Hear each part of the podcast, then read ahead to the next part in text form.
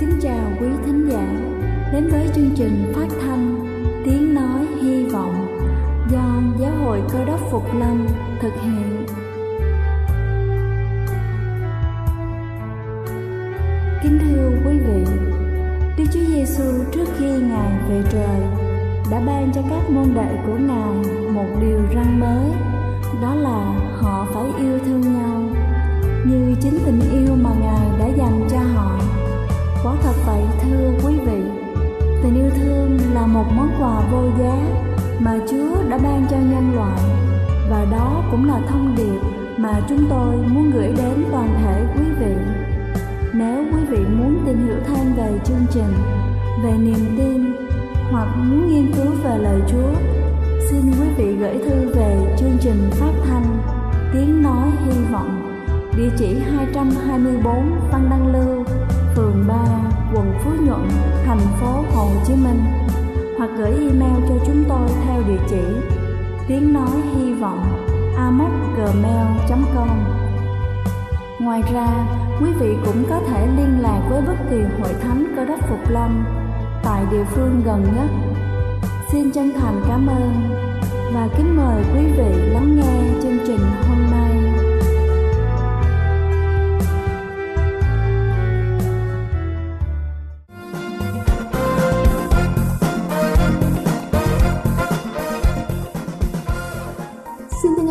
Quý vị thính giả trên khắp cả nước.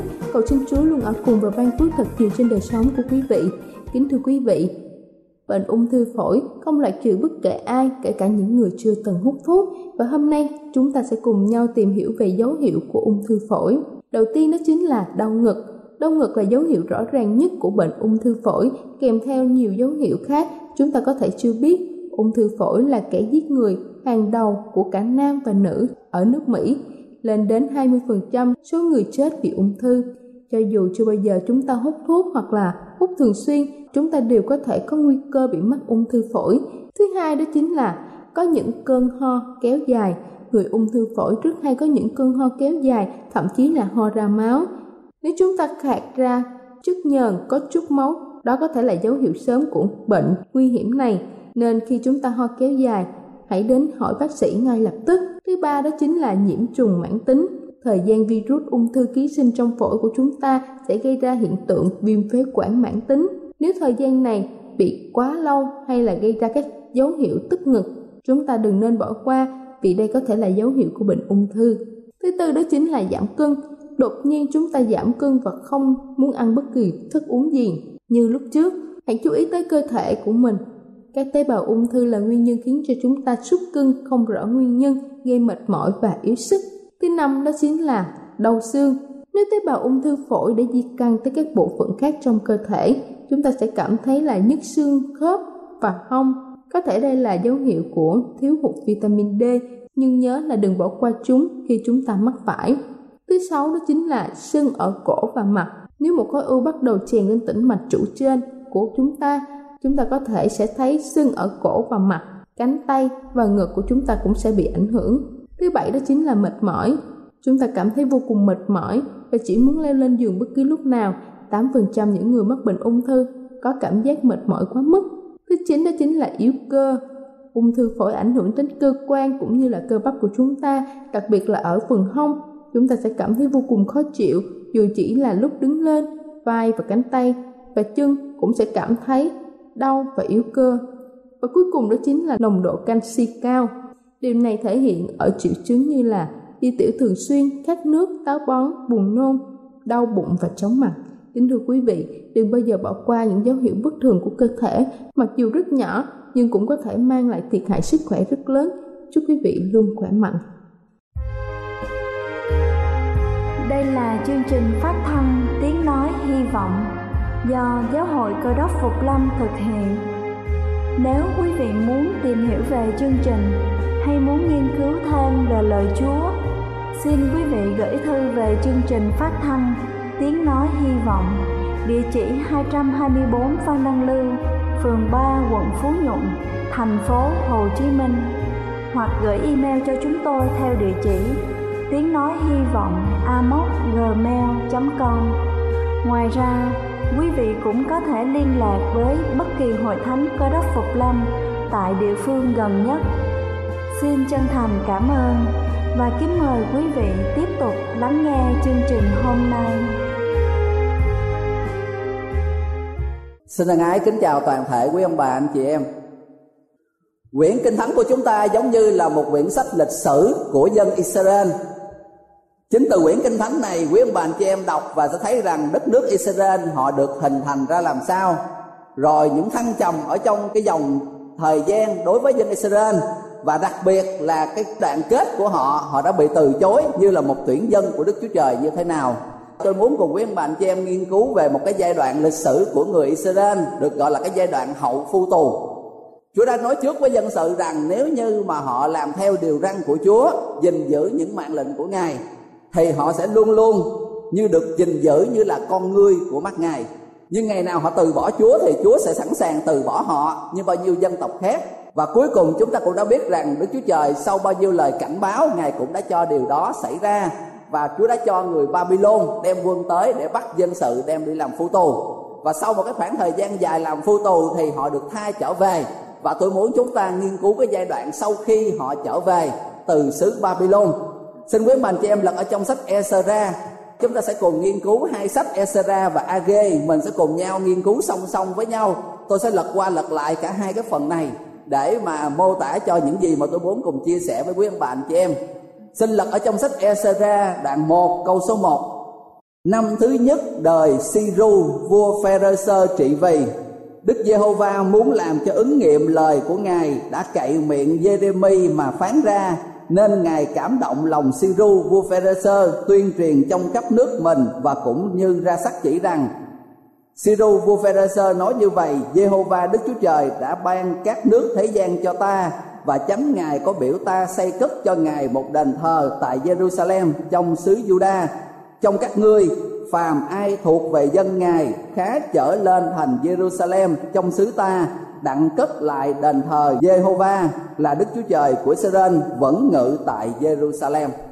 Cho là ngay sau khi mà vua Siru năm thứ nhất, chuyện đầu tiên ông ta làm đó chính là ông ta cho phép toàn thể dân Israel, họ đã bị bắt đem đi làm phu tù tản mát ở khắp các nơi trong cả cái đế chế của Medo Ba Tư họ được phép quay trở lại quê hương xứ sở là cái nơi mà họ đã bị bắt đem đi.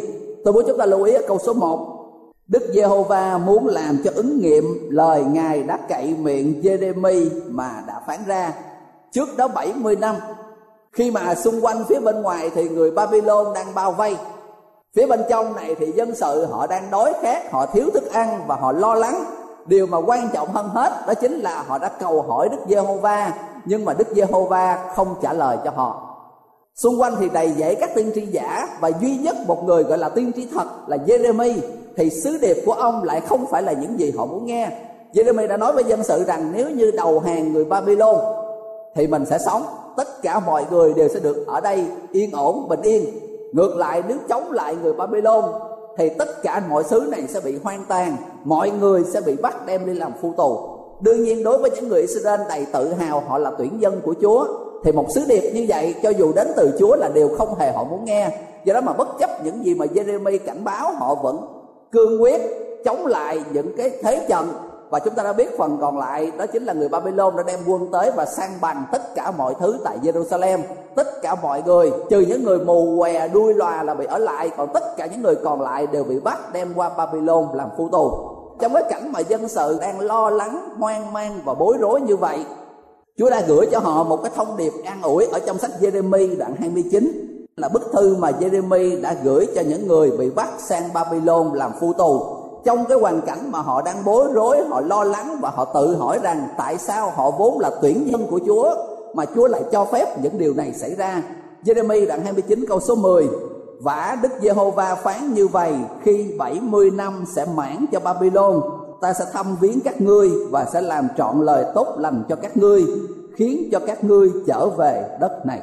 Chúa đã nói trước rằng sau 70 năm làm phu tù, Chúa sẽ tha cho dân sự và dân sự sẽ quay trở về. Sách Esra được viết khi mà đầu đời vua Siru đúng theo lịch sử viết lại, đúng 70 năm sau đó, điều này đã xảy ra và tôi tin chắc rằng khi mà vua Siru ra cái chiếu chỉ này, nhiều người trong số họ là những em bé, là những thanh thiếu niên. Họ vẫn còn sống. Đây là những người mà đã từng nghe cái lời tiên tri của Jeremy cho biết rằng họ sẽ được quay trở về. Đây chính là những người mà đã nuôi cái niềm hy vọng này trong suốt khoảng thời gian đó. Họ đã chứng kiến, thấy được rằng lời Chúa đã được ứng nghiệm đây là một trong những lời tiên tri rất là dài ở trong kinh thánh.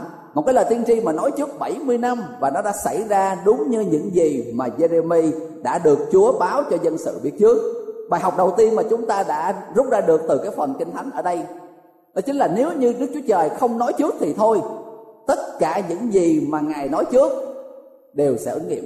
Đây là một trong những cái bằng chứng, kinh thánh còn rất nhiều bằng chứng khác, nhưng đây là một trong những bằng chứng rất là rõ ràng cho chúng ta thấy về cái sự nhiệm màu của kinh thánh chính là lời Đức Chúa Trời con người chúng ta mình hay nghe nói về dự báo thời tiết người ta nói trước về một tuần chỉ cần một tuần trước mắt thôi hiện tại là mưa nắng như thế nào mà nhiều lúc họ còn sai lên sai xuống với tất cả những cái phương tiện khoa học kỹ thuật của con người đây là một trong những cái lời tiên tri mà đã được nói trước hàng chục năm và đã xảy ra đúng như những gì mà Đức Chúa Trời đã báo trước cho dân sự của Ngài. Đương nhiên khi mà sứ điệp này được rao báo, tất cả mọi người đều vui mừng. Suốt 70 năm qua họ làm nô lệ, họ làm phu tù nơi đất khách quê người. Họ đều mong chờ cho cái ngày mà họ được quay trở về cái nơi gọi là quê hương của mình. Và khi cái chiếu chỉ của nhà vua ra tới chỗ nào thì tất cả mọi người Juda ở nơi đó đều vui mừng. Nhưng mà lịch sử kể là rằng thật ra khi mà giữa cái việc mà họ vui mừng là một chuyện cái thật sự mà top người đầu tiên mà đi từ Babylon đi ngược lại thành Jerusalem đó thì không có nhiều như là người ta tưởng tượng người ta tưởng rằng tất cả mọi người Juda đều sẽ quay trở về thật ra không phải như vậy. Sách sử ở trong kinh thánh cũng như sách sử của người Syrian kể là rằng chỉ có khoảng một phần ba những người Juda là quyết định quay trở về. Hai phần ba còn lại họ đều quyết định ở lại. Biết rằng Babylon không phải là quê hương của mình. Biết rằng Babylon là cái nơi mà mình đã bị đưa tới đây, chỉ là cái người tá túc ở nơi đây thôi, nhưng mà họ đã quyết định ở lại. Hai lý do mà họ đã quyết định làm điều đó. Thứ nhất là cái quãng đường trước mắt nó quá dài, một năm trăm cây số ở cái thời điểm mà họ phải đi bộ là chính. Họ nghĩ đến cái chặng đường dài đăng đẳng đó. Họ nghĩ nơi mà họ đã từng bỏ đi suốt 70 năm, không có một người nào sống ở đó hết. Cỏ mọc cao qua đầu người, rồi tất cả mọi nhà cửa đều hoang tàn. Nói tóm lại là bây giờ phải trở về để gây dựng lại từ đầu, dù là tự do. Nhưng mà với cái giá như vậy, hai phần ba số người trong số họ đã từ chối và không chấp nhận điều đó. Những người này họ đã quyết định ở lại Babylon dù rằng biết ở lại nơi đây, mình sẽ va chạm với những cái sự cám dỗ. Cái việc mà mình giữ cái niềm tin của mình đền thờ Jerusalem như trong đây ghi là nơi Chúa ngự sẽ không có gần gũi mình như vậy. Nhưng mà họ cũng đã chọn điều đó. Khi mà miêu tả, bình luận về cái phần kinh thánh này, một học giả kinh thánh đã nói rằng đây là thực tế những gì đang xảy ra trong những ngày cuối cùng. Rất nhiều người trong chúng ta, mình cũng đang trên cái hành trình chờ chúa trở lại, cái hành trình mà chúng ta đi về thiên quốc nhưng mà tác giả đã hỏi rằng có khi nào mình đã sống quá lâu ở trong cái thế giới này đến nỗi mà mình đã quen với lại tất cả mọi thứ? Như những người Israel họ sống ở trong Babylon là cái nơi phu tù của họ. Nhưng mà vì họ đã sống ở nơi đó quá lâu nên họ không còn cảm giác được cái sự tù túng của mình. Để rồi giờ phút này khi mà sự tự do thật sự đến, thì họ lại từ chối như vậy. Ở trong sách Hebrew đoạn 11 và đoạn 12 cho chúng ta biết về những gương anh hùng đức tin của chúng ta và việc những người trong thời kỳ cuối cùng mình phải chờ đợi Chúa trở lại như thế nào, hết thảy những người đó. Tức là những người, nhân vật anh hùng đức tin mà đã được liệt kê ở trong cái phần đầu của sách Hebrew đoạn 11 đã chết trong đức tin, chưa nhận lãnh những điều đã hứa cho mình. Chỉ trông thấy và chào mừng những điều đó từ đằng xa, xưng mình là kẻ khách và bộ hành trên đất đây là cái nhóm người mà họ trông đợi một cái gì đó tốt đẹp hơn. Họ cho rằng cuộc sống ở trên đời này mình giống như là những lữ khách. Đây không phải là nhà thật của chúng ta. Nhà thật của chúng ta chính là thiên đàng, nơi mà đức chúa giêsu ngài đã hứa rằng ngài đi sống sẵn cho chúng ta và ngài sẽ trở lại đem chúng ta về nơi đó. Nhưng mà nhiều người trong chúng ta mình đã sống quá lâu trên thế gian này. Chúng ta sống quá lâu với cái sứ điệp cơ đốc phục lâm, chờ chúa trở lại, đến nỗi mà chúng ta giống như cái hai phần ba của những người israel. Còn lại đã nghĩ rằng Babylon chính là ngôi nhà thật sự của họ. Do đó mà khi mà cái cơ hội tới, cơ hội để họ được tự do, để trở về nơi mà họ thờ phượng Đức Chúa Trời, họ đã từ chối điều đó. Cái bài học thứ ba mà trong cái đây đề cập tới, chúng ta biết rằng không phải họ vượt cái chặng đường 1.500 cây số, chỉ đơn giản là trở về quê cha đất tổ như vậy. Cái mục đích mà vua Siru cho phép họ về, tôi xin chúng ta đọc ở trong câu số 3 trong các ngươi phàm ai thuộc về dân sự ngài khá trở lên Jerusalem trong xứ Juda, đặng cất lại đền thờ Jerusalem là Đức Chúa Trời của Israel vẫn ngự tại Jerusalem. Mục đích mà nhà vua cho phép họ quay trở về đó là để cất lại cái đền thờ mà trước đây Đức Chúa Trời đã kêu gọi David và đặc biệt là Salomon rằng hãy cất cho ta một đền thờ để mà danh ta sẽ ngự với các ngươi đời đời. Họ về nhà và họ bắt tay ngay vào công việc bởi vì họ biết rằng bấy lâu nay suốt 70 năm, họ khao khát, họ mong muốn được có một cái nơi để mà biệt riêng ra cho danh Chúa để thờ phượng. Những người này đã được nghe cha ông của họ kể lại khi mà Salomon hiến dân đền thờ cho Chúa. Chúa đang ngự trong đám mây như thế nào? Cái sự vinh quang của Chúa lửa từ trên trời giáng xuống đã thiêu của lễ ra làm sao? Nói tóm lại rằng những cái câu chuyện này đã được kể đi kể lại trong tâm trí cái thế hệ trẻ và họ khao khát được kinh nghiệm lại một lần nữa sự hiện diện của Đức Chúa Trời giữa vòng dân sự của Ngài nhưng cái thánh đã ghi rằng khi mà họ bắt đầu họ làm, đương nhiên thời của vua Salomon là khác. Salomon lên ngôi làm vua ở trong cái giai đoạn gọi là cực thịnh của dân Israel. Khi mà ông ta vừa lên ngôi làm vua, thì trước tiên là cái ý định mà xây dựng đền thờ là David đã khát khao, đã ấp ủ cái điều này từ rất lâu. Nhưng mà vì ông ta đã giết quá nhiều người nên Chúa không cho phép David xây đền thờ. Mặc dù vậy, ông ta vẫn chuẩn bị tất cả mọi thứ sẵn sàng để khi con trai của mình lên, mọi thứ sẽ diễn ra tốt đẹp kinh thánh kể lại, David đã chuẩn bị tất cả những cái gỗ tốt, rồi vàng, bạc, đá quý. Nói chung là tất cả những cái gì mà cần cho công việc xây dựng đền thờ, David đã chuẩn bị sẵn sàng hết. Và kể cả khi Salomon lên ngôi làm vua, Chúa đã hỏi ông ta rằng, ông ta muốn cầu xin bất kỳ điều gì Chúa sẵn sàng cho ông ta? Và Salomon đã cầu xin Chúa cho ông ta sự khôn ngoan để ông ta biết cách điều khiển cai trị dân sự của Chúa như thế nào. Và kinh thánh kể lại rằng Đức Chúa Trời ngài hoàn toàn hài lòng với cái lời cầu xin của Salomon ngài nói với Salomon rằng, vì ngươi không xin sự giàu sang, sự vinh hiển, sự sống lâu, ta cho các ngươi tất cả những điều đó cộng với cái sự khôn ngoan mà ngươi có được. Do đó mà kinh thánh kể lại cái thời của Salomon tất cả mọi thứ đều bằng vàng hết. Bạc coi như là đá sỏi ở ngoài đường, ông ta không sử dụng tới bạc. Toàn bộ cái đền thờ của Chúa chỉ được sử dụng bởi hai thứ, hoặc là gỗ bá hương là cái gỗ quý nhất thời bấy giờ, còn lại là vàng. Khi mà những ai đã từng chứng kiến cái đền thờ nó rực rỡ nó quý giá của Salomon đã xây dựng. Và giờ phút này khi mà họ nhìn thấy nhóm mấy người phu tù, họ mới quay trở về thì đương nhiên trong suốt 70 năm họ làm phu tù, họ làm nô lệ. Gia tài của họ không thể nào là so sánh với là những gì mà Salomon có được. Do đó mà khi mà họ bắt đầu họ xây dựng thì những cái dụng cụ, những cái vật liệu họ xây dựng hồi xưa chỉ có gỗ bá hương và vàng. Giờ phút này chỉ có đá, chỉ có đồng, chỉ có chì, chỉ có sắt. Những cái thứ mà gọi là nó kém chất lượng như vậy thì tôi muốn chúng ta lật ở trong sách Esra, đoạn 3 câu số 12 nhiều thầy tế lễ, người Lê Vi trưởng tộc, tức là những người già cả, đã thấy đền thờ trước, bèn khóc tiếng lớn trong khi người ta xây nền của đền thờ mới tại trước mặt mình. Cũng có nhiều người khác lại la tiếng vui mừng hớn hở, nên người ta khó phân biệt được tiếng vui mừng với tiếng khóc lóc, vì dân sự la lớn tiếng lên và tiếng ấy văng vẳng nghe xa trong cái ngày mà gọi là họ bắt đầu công trình xây dựng thì dân sự chia ra làm hai nhóm. Cái nhóm đầu tiên là những người đã lớn tuổi, những người mà đã từng chứng kiến cái ngôi đền thờ rực rỡ và vinh hiển của Salomon. Và giờ phút này khi họ so sánh với cái ngôi đền thờ mới, họ hoàn toàn thất vọng. Do đó mà họ đã khóc lóc, họ đã bày tỏ cái sự đau lòng của mình khi mà chứng kiến cái ngôi đền thờ mới như vậy. Ngược lại, cái nhóm thứ hai là cái nhóm mà sanh sao đẻ muộn, không hề biết những cái gì diễn ra trước đó thì họ vui mừng thấy rằng giữa cái cảnh mình phu tù mà giờ phút này mình lại được biệt riêng ra, mình thờ phượng. Cuối cùng thì có cái sự lẫn lộn, cảm xúc như vậy trong cái ngày mà xây nền móng của đền thờ Jerusalem. Sách Esra chỉ viết lại tới đó và không cho chúng ta biết được công trình xây dựng nó như thế nào. Nhưng mà sử sách của người Sơ viết lại rằng ngay sau đó không lâu thì họ đã ngưng cái công trình đó và họ đã không xây nữa. Nguyên nhân là bởi vì những người mà muốn xây họ rất là nản lòng với lại những cái người mà chỉ trích những cái người mà góp ý những cái người mà cho rằng thà là không làm thì thôi còn nếu mà làm là phải làm cho nó chất lượng nó tuyệt vời như là những gì mà Salomon đã làm trước đây. 5 năm trôi qua và công trình đó vẫn còn gian dở. 10 năm, 15 năm trôi qua mà tất cả mọi thứ vẫn như cũ như vậy.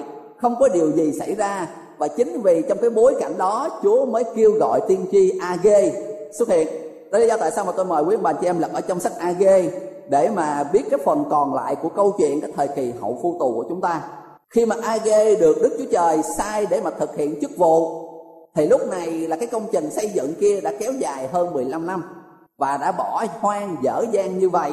Sách AG đoạn 1 câu số 1 năm thứ hai đời vua Darius, ngày mồng 1 tháng 6 có lời Đức Giê-hô-va cậy đấng tiên tri Ag phán cho Sorobaben con trai Salathiel quan chấn thủ của Jude và cho Jehoshua con trai Josadak thầy tế lễ mà rằng, câu số 2 Đức Giê-hô-va có phán như vậy, dân này nói rằng, thì giờ chưa đến, tức là thì giờ xây lại nhà Đức Giê-hô-va. Câu số 3 vậy nên có lời Đức Giê-hô-va phán ra bởi đấng tiên tri A-ghê rằng, nay có phải là thì giờ các ngươi ở trong nhà có trần ván, khi nhà này hoang vu sao? Vậy bây giờ đức giê-hô-va vạn quân phán như vậy, các ngươi khá xem xét lại đường lối mình. Sở dĩ mà họ ngưng cái công trình xây dựng suốt 15 năm bởi vì họ nêu ra rằng thời điểm của mình chưa có thích hợp. Mình chưa có sẵn sàng, mình còn thiếu thốn, mình còn khó khăn rất là nhiều thứ. Đây không phải là cái thời điểm để mà mình xây dựng mình tạm ngưng nó lại. Rồi một dịp nào đó thuận tiện hơn, mình khá giả hơn, mình có đủ điều kiện hơn, mình sẽ tiếp tục công trình. Nhưng mà nhiều năm qua, họ đã quên làm cái điều đó. Và cái câu hỏi mà AG đại diện cho Chúa hỏi với dân sự rằng, họ nói rằng, chưa có tới thời điểm, chưa có điều kiện thuận tiện để xây dựng nhà cho Chúa, nhưng mà tất cả mọi người phu tù khi họ về nhà. Khi họ trở về Jerusalem là họ chẳng có gì hết, mà bây giờ tất cả mọi người trong số họ đều có nhà cửa riêng biệt ngon lành hết tất cả mọi thứ chỉ duy nhất là đền thờ của Đức Chúa Trời lại bỏ hoang vu. Và Đức Chúa Trời đã hỏi với dân sự rằng hãy xem xét lại các ngươi làm như vậy có được hay không? Cái bài học mà chúng ta rút ra được ở đây là, là bài học về lãng quên sứ mạng của mình. Cái nhóm người này không phải giống như cái nhóm 2 phần 3 kia. Cái nhóm 2 phần 3 đã quyết định ở lại Babylon tôi không nói tới nữa. Tôi chỉ nói tới cái nhóm mà 1 phần 3 đã quyết định cắt ngang cuộc sống hiện tại của họ họ đã chấp nhận từ bỏ cái cuộc sống mà họ đã quá thân quen suốt 70 năm. Họ chấp nhận đi ngược trở lại thành Jerusalem, trở về cái nơi mà gọi là đầy dẫy những cái sự hoang tàn như vậy. Mục đích của họ là để làm gì? Đương nhiên là không phải để tìm một cái chân trời mới tốt đẹp hơn. Điều duy nhất mà họ quay trở về theo đúng sắc lệnh của vua Siru, đó chính là xây cho Đức Giê-hô-va một đền thờ nhưng mà bất chấp cái ý định cao đẹp như vậy, khi mà họ về tới nơi kia, họ đã lãng quên. Và suốt 15 năm qua, họ đã để quên đi cái điều mà họ cần phải làm. Và đây là điều mà chúng ta cần phải lưu ý. Thường thường thì một cái gì đó mà gọi là quan trọng, một cái sứ mạng gì đó mà mình biết là mình cần phải làm, thì nó thôi thúc chúng ta trong cái giai đoạn đầu nhưng mà rồi một năm, hai năm, cái khoảng thời gian nhiều trôi qua thì dần dần mình sẽ không còn thấy cái sự nhiệt huyết, cái sự thôi thúc nó mạnh mẽ như là những cái ngày đầu của mình nữa đây chính là những gì đã xảy ra với dân sự khi mà dân sự trở về, bất chấp những cái sự khó khăn của họ, bất chấp bao nhiêu cái sự chống đối, từ câu số 6 trở đi là Đức Chúa Trời đã cho dân sự biết hậu quả của việc khi chúng ta không đặt Đức Chúa Trời là trước hết và trên hết trên cuộc đời của mình. Sách AG đoạn 1 câu số 6 Các ngươi gieo nhiều mà gặt ít Ăn mà không no, uống mà không đủ Mặc mà không ấm Và kẻ nào làm thuê đựng tiền mình trong túi lũng. Đức Giê-hô-va vạn quân phán Các ngươi khá xem xét lại đường lối mình. Mà thấy rằng những cái điều này nó hoàn toàn ngược lại với cái logic bình thường của chúng ta. Thường thường là mình ăn phải no mặc phải ấm. Nhưng mà đối với dân sự tất cả mọi thứ đều dường như là chống nghịch lại họ. Và thậm chí như thế nào cái người làm thuê là cái người nghèo đã vốn đây làm thuê chứ không phải là chủ thì cái đồng tiền thuê đó lại đựng ở trong túi, mà cái túi này nó lại bị lủng nữa.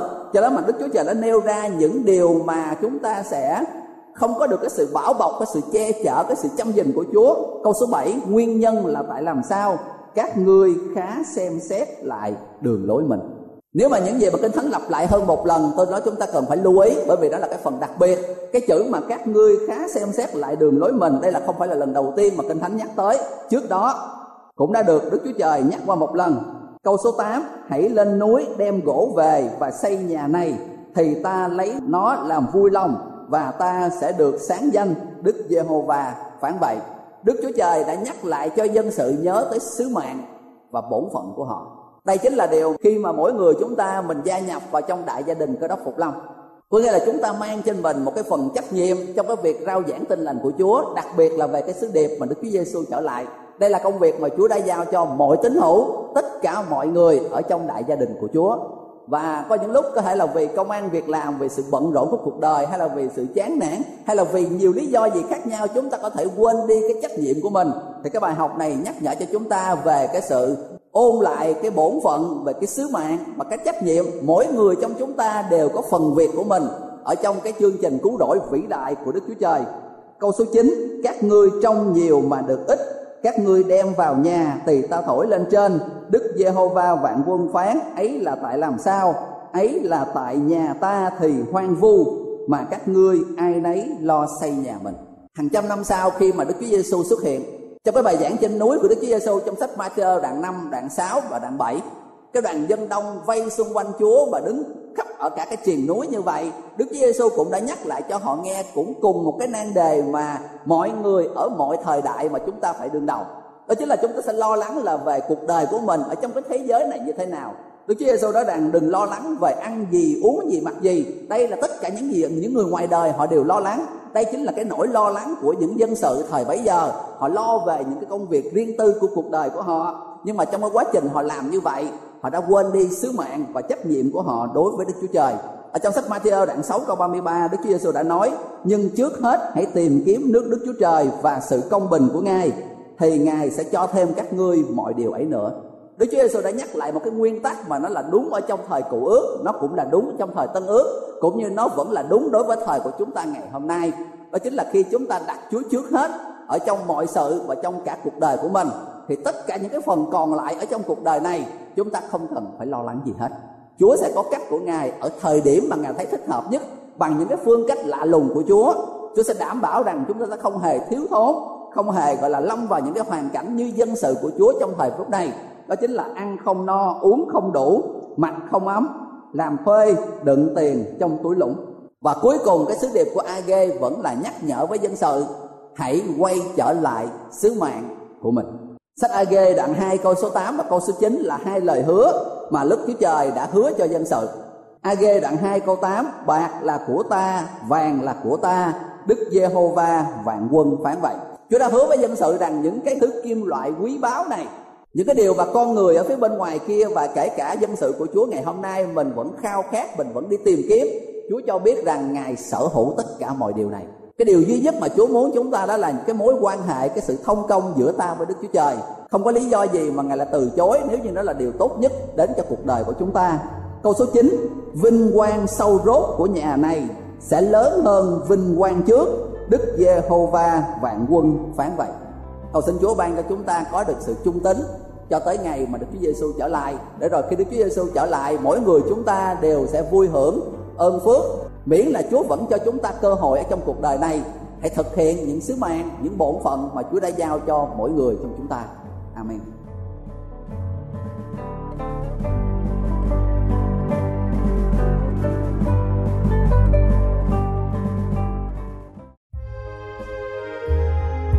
Đây là chương trình phát thanh Tiếng Nói Hy Vọng do Giáo hội Cơ đốc Phục Lâm thực hiện nếu quý vị muốn tìm hiểu về chương trình hay muốn nghiên cứu thêm về lời Chúa, xin mời quý vị gửi thư về chương trình phát thanh Tiếng Nói Hy Vọng, địa chỉ 224 Phan Đăng Lưu, phường 3, quận Phú Nhuận, thành phố Hồ Chí Minh hoặc gửi email cho chúng tôi theo địa chỉ tiếng nói hy vọng gmail.com Ngoài ra, quý vị cũng có thể liên lạc với bất kỳ hội thánh cơ đốc phục lâm tại địa phương gần nhất.